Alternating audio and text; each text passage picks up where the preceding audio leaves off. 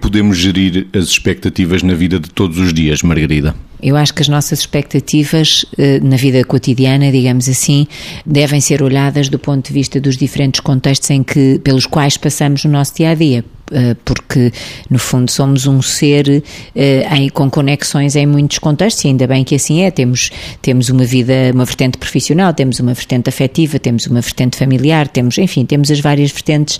da nossa vida e, portanto, assim as expectativas se devem gerir em função dos contextos uh, a que elas dizem respeito. De todas as maneiras, eu diria que nós temos muitas vezes dois padrões, se quisermos, o padrão do possível e o padrão do desejável, e com alguma frequência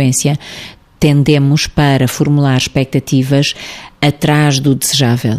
E às vezes são tão elevadas que uh, sai uma certa, ou de, delas, dessas expectativas, resulta uma certa frustração, porque há um espaço, digamos assim, há um fosso entre as expectativas e a própria realidade. E eu uh, digo com alguma frequência que expectativas menos realidade é igual a frustração. Portanto, eu acho que um primeiro desafio para a gestão de expectativas é tentarmos que elas sejam razoavelmente realistas, se enquadrem dentro dos padrões daquilo que é possível nos diferentes contextos da nossa vida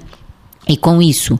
nos permitam irmos-nos progressivamente superando em termos de realidade no que diz respeito a nós e no que diz respeito à nossa conexão com os outros, de modo a que não sejam excessivamente elevadas para que não resultem em frustração com o que isso depois tem de implicações para matar aspectos como a nossa motivação, a nossa capacidade de iniciativa, mesmo para aquilo que implica mais esforço e às vezes mais sacrifício, etc. Estamos na gestão das expectativas, Vitor. Pegando na matemática da Margarida relação àquela forma uh, da frustração ser igual às expectativas menos a realidade, ou, ou mesmo o índice de infelicidade ser igual às expectativas menos a realidade, realmente de uma forma simplista, diríamos, ou baixam as expectativas ou melhorar a realidade para que isto não se complique, não é? Agora, para que esta gestão seja feita, esta noção do que é a ambição das nossas expectativas ou o conhecimento que nós temos das nossas competências para cumprir determinado tipo de desafios, isso implica aqui um processo de autoconhecimento do próprio quando se coloca na relação entre as expectativas e a realidade. O que é que eu quero dizer com isto? Quer dizer que, na prática, é importante para qualquer desafio onde se jogam expectativas, que eu tenha a noção de quais são as minhas competências e as minhas capacidades para perceber se elas podem ir ao encontro das expectativas que eu preconizo, do sonho que eu tenho, dos objetivos que eu tenho. Porque há ali uma, um equilíbrio entre aquilo que é eu conseguir dosear esta relação entre as expectativas e os desafios, de maneira a que